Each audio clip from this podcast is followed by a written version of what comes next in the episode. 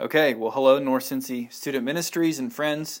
Please grab a Bible. We are going to be in Psalm 126, and I'm going to start reading Psalm 126 right now. So look with me at verse 1.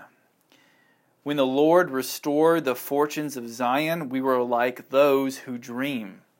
Then our mouths were filled with laughter, and our tongue with shouts of joy. Then they said among the nations, The Lord has done great things for them. The Lord has done great things for us. We are glad. Restore our fortunes, O Lord, like the streams in the, in the Negeb. Those who sow in tears shall reap with shouts of joy. He who goes out weeping, bearing the seed for sowing, shall come home with shouts of joy, bringing his sheaves with him. Let's pray. Father, thank you for Psalm 126 and the great reminder that you are the Lord who restores, who restores our relationship with you, who has went through leaps and bounds to bring us and call us back to yourself. And that affects us, and that affects the way that we live, and that affects not just that, but the joy that we have and the joy that we experience in our daily lives. So Thank you that you're a God who frees us, who liberates us, and who gives us a liberating joy that is, surpasses all circumstances. In Jesus' name I pray. Amen. Well, I want you to, to imagine with me that you were wrongly convicted of a crime and had to spend life in prison. Just imagine this. Imagine that you were at your home and police officers come to your home and they say, hey, I need you to come with me to the courthouse. You match a description of somebody who committed a crime. And you're probably disoriented by that, but sure of your innocence, you said, sure, I'll go comply. I'll go down to the courthouse and, and do what you need to do because I'm innocent. And then you go and you stand in a line with five other people, and the person who had the crime convicted against them points to you as the one who did it, even though that you're the guilty person and you get arrested and you get put in jail and you get detained and then you're you go to trial. And sure enough even though you're innocent you sit through the trial thinking surely justice will happen and my innocence will be revealed and I'll be able to go home. But sure enough it never does. And there's a really really good gifted prosecuting attorney that is able to uh, prosecute you and, and persuade the jury that you're guilty even though you're innocent. And the judge hits his gavel and they say, he says to you or she says to you, life in prison, and you've got to go. You can't make your case, you can't declare your innocence, you've got to go to jail, and you're there. Just imagine what that would feel like. Imagine having your freedom taken from you like that. What would you do? Who would you blame? What would that mean for you? What would you long for while you were in prison? What would you dream about? What would you what would you what would you wish would be different? And then I want you to imagine that a new technology comes out or some new piece of evidence comes out 35 years later and you're, and you're, and you're declared innocent and that you're, you're able to just go, go free. How would you feel then after spending 35 years, after being convicted of a crime that you didn't commit, to then walk in freedom? Just imagine the joy of your liberation the joy that, that finally your name has been vindicated, your innocence has been proven, and you can be a free man. James Bain is a resident of Florida who had that exact thing happen to him. He was accused of a crime he didn't commit. He was taken into the courthouse. He was pointed at by a child who, um, who had a crime committed against them as the one who, James, the child said James is the one who did it. Went to court. He was convicted, and he was an innocent man in jail, and he spent 35 years there. 35 years of his life he couldn't have back. 35 years that he knew that he was innocent, that he did not commit the crime that was that he was accused of. Just imagine what that would feel like. And then the day when the new technology, this DNA testing came out, they they he got his appeal, they did the testing, and he was proven innocent and he walked free after 35 years as a free man. When that happened, he was interviewed, and uh, the first thing he did was call his mom and, uh, and, to tell her that it's it's happened. I'm I'm a free man. And then he was asked, What's it feel like to be free? And he said this I guess I kind of feel like when they first landed on the moon. And he just said, We have touchdown. And I love that's what he had to say, that he compared his experience of walking on the on the ground of freedom as as as as the first person who walked on the moon, first Neil Armstrong landed on the moon, what that felt like, right? Just imagine Neil Armstrong, you you fly to the moon and you're the first person the, this the, the the the excitement, the exhilaration, the joy that you're the person that you're walking on the moon, this thing that you've always looked up at and and dreamed about about being on, that you finally were there. In the same way, James Bain, when he was free and he took that first step of freedom, he felt like Neil Armstrong did when he was on the moon. The joy of of I've been longing to be free, and I finally am. Psalm 126 is about God's people God's people in exile, who are under the, the rule of foreign rulers, who don't have the freedom that they once enjoyed as being God's people in God's land. This is a song of God's people who are in exile, who long for the restoration of themselves individually, but also God's people corporately, where they could go back to the land of milk and honey that was promised to them in Abraham, so that they could go, that Joshua, that Joshua took in the conquest they long to be in that place again, but they know that they're not there. Psalm 126 is about the joy of dreaming about that day when God's people can finally walk in the freedom that God promised them. In verse 1, it says this, um, or I'm sorry, in, in Psalm 126, uh, the context is when God's people are in exile. They some when when God's people were exiled uh, in the Old Testament, some stayed in the land that God had given them, but they were still under foreign rule, and they couldn't worship God, and they couldn't they couldn't abide under God's law. They had to be under the law of the nations. Some were taken to to Babylon. Um, you can read about that in Daniel, uh, where some of them went and what that was like for them. That's what that's what that is. So they were scattered people. They were under the rule of somebody else, and they longed for the day when they can return and they and they long for their liberation. And what we see in, in, Psalm 126 in two parts, in verses 1 to 3, we can see that the joy of liberates that helps God's people persevere. And in verses 4 through 6, we see the joy of God's people that helps them find purpose when they're in difficulty. So let's look at Psalm 126, verses 1 through 3, which is the joy that liberates us, that helps us persevere. Verse 1 When the Lord restored the fortunes of Zion, we were like those who dream. This is a really interesting thing. So, so this is called a psalm of lament. It's a psalm of ascent and also a psalm of lament. It's a psalm of God's people, a corporate lament, a longing, uh, a declaration of disorientation and, and a lot of times when, when God's people, when they wrote the Psalms of Lament, even though they were still in the midst of their disorientation, they, they understood the promises of God and they wrote their songs as if God had already delivered them. And that's what's going on here. You hear the context and how they're writing. They're speaking about their present reality. They're speaking about a future restoration in the past tense because they're communicating a surety that God will deliver them, even though they're still as they're still not restored and they're still in exile. It says, "When the Lord restores the fortunes of Zion, we were like those who dream." Right? They're dreaming of the day when they're de- declared free. They know that they're that, that that they are God's people, and that they and that their God will deliver them. They know that they have they have they have not kept the covenant. They know that God disciplines those He loves and God has put them in exile so that foreign gods rule over them, so that they remember what it feels like, so that they reach out and cry out to God, which is what they're doing now. They're, they're communicating a sure future that happens in the past tense to give them present hope.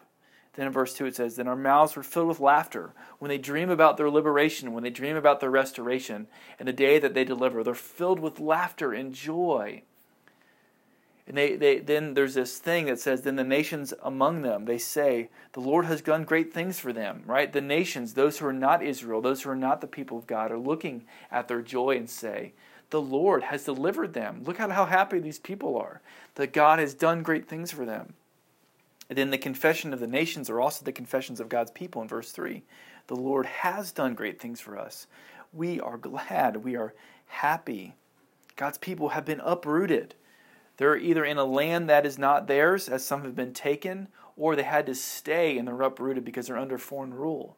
But still, they can persevere in the midst of that because they know of God's future deliverance. They have a sure hope that God will not forget them and that He'll come and rescue them. And they have difficulty in their in their midst of their of their or they can persevere in the difficulty of them being disoriented, right? There was a way of living that they had that isn't anymore. They're disoriented. They, they used to be able to go to the temple to worship God. They can't do that anymore. They had particular ways of doing things, ways of dealing with governance, and ways of dealing with day to day living that they can't do anymore because they're under foreign rule and they have to subject themselves to, to, to, to a, different, a different land. Right? Their disorientation in that. But they have a sure hope tomorrow that helps them today. which makes me think about I'm sure some of you have heard heard this illustration before, but if I was to say to you, you could either have $1,000 today or a million dollars in a year from now, which would you choose? You, you would, I'm going to answer for you and assume that you would wait the year in order to have the million dollars because it's so much more than a thousand. You know, when God's people were in exile, there were so many things that they could have, in their disorientation, done and, dis, and to disobey against God. They could have worshipped the gods of the nations. They could have become like the Babylonians and submitted themselves fully and had their and declared their allegiance to a new nation, to new gods. But there was a remnant, some people that stuck around, some people whose psalm this was their psalm. They didn't settle for the thousand dollars today because they knew about the million dollars that would exist tomorrow. They knew that God doesn't forget his people. They knew of a future hope that the God who was with them will restore them. They knew that when, when God said to Adam and Eve, when they sinned against God, He made a promise to them and said that a Redeemer will come, uh, that, that through the Eve of seed, the serpent's head would be crushed. They knew that. They had faith in that. They knew that their story wasn't over yet. And that was their hope. That was their future hope that helped them get through the difficulty that they currently experienced us experienced. And that, that joy of God, the joy of God's deliverance, for them was in was was the deliverance from exile, but for us is the cross, the freedom from our, our sin, that we are no longer under the dominion of sin, the rule of sin, that we that we resurrect as Jesus did to new life. That is not just something for us today, but something that will exist for us tomorrow that First Peter talks all about about setting our eyes on the hope of tomorrow, our future salvation in Jesus, that through our own death or the return of Jesus, we will be with God forever. To set our, our eyes on that, that would inform how we then live our todays. And there are so many things today that are calling out to us, that are, that are testing you, saying, Does God really deliver you? Do you really need to live for God tomorrow? just do this and have this. No, God calls us to hope in Him, to remember His restoration, and that there is a future restoration, and to, and to contemplate and to remember, and to, and, to, and to burst out in joy the joy of joy eternal, the joy that liberates us, the joy that we have in Jesus. As we continue reading, we see that not just we have a joy that liberates us, that helps us persevere through difficulty, but we also have a joy that helps us find purpose in our difficulty, that our, our hurts and our pains and our hardships and our, our, um, our difficulty, they aren't wasted or in vain, that God uses those things to equip us to live today. Look with me in verse 4. Restore our fortunes, O Lord, like the streams in the Negeb.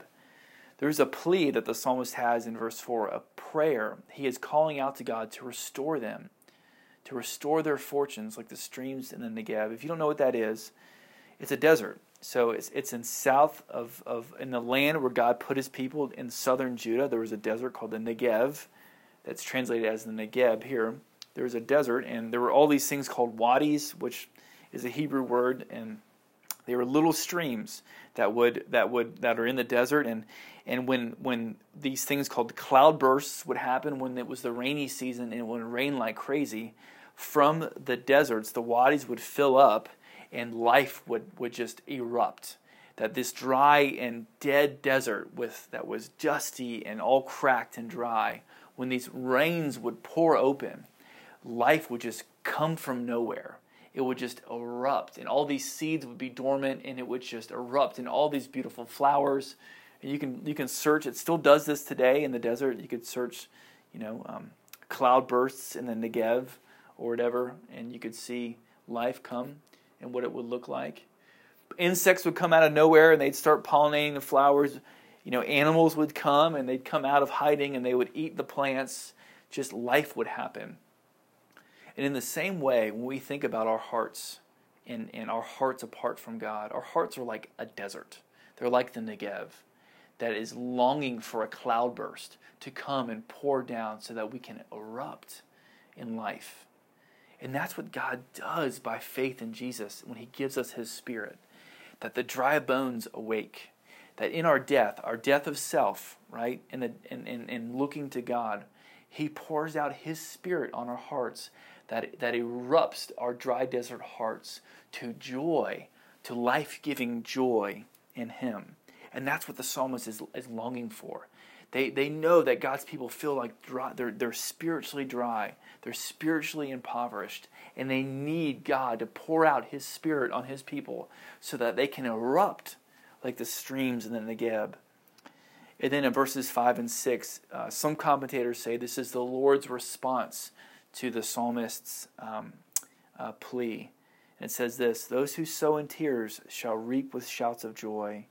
He who goes out weeping, bearing the seed for stowing, shall come home with shouts of joy. Shouts of joy. Shouts of joy. It's saying here that, that we will, by, by our tears, that we cry out to God, when we cry out to God, help us through our pains, through our difficulties, through our disorientations. From those tears, bring life. That the way in which we experience, just like the Negeb bursts to life by the cloud bursts from above, we burst to life through our tears, through sorrow, through repentance, through looking to God to help us, who is our help. In a, in a, um, a commentary on this passage, on that this reality of the upside down kingdom, the upside down way of God's doing things, that tears and mourning turn to joy by His presence and His Spirit. Uh, he says this uh, It is Israel that is sown in death in the exile.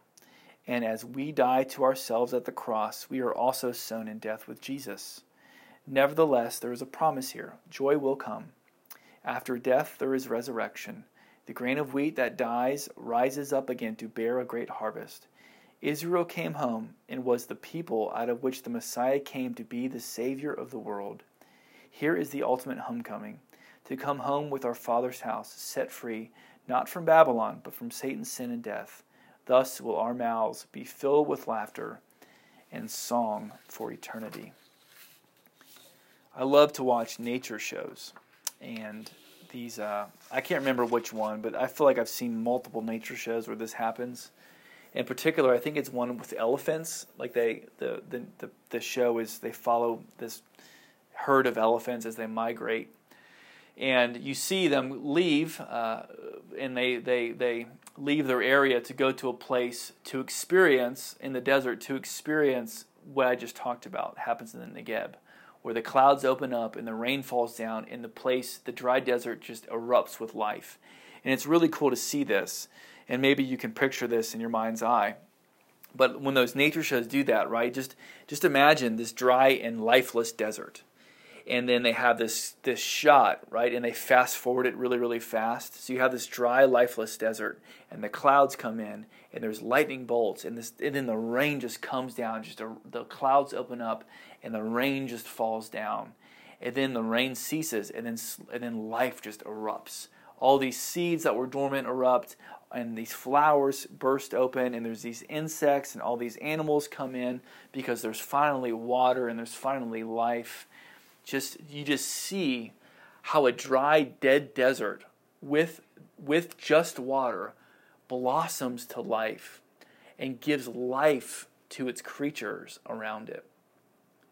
As christians that should be us. Humanity's hearts are dry. They're dry as the desert, they're lifeless to produce righteousness before God. And by the cross, Jesus dies, and the Spirit of God raises Jesus from the dead. It raises him to life to conquer over sin and death and Satan. So that by faith, we are given that same life. The same Spirit that resurrects Jesus from the dead resurrects our dry and dead hearts, not just for the sake of our own personal salvations, even though that is enough to erupt us with absolute joy, wonder, and awe, but also to give life to those around us. Just as that dry, dead desert, when the rain hits, erupts in life and provides for others so does the Christian. And that's what Jesus says. They will know you're my disciples by the way that you love one another. And that's what I mean. Love one another because we have experienced the love of Jesus. And it is only by the love of Jesus that can dry, dead hearts be raised to new life and provide life and love for those around them.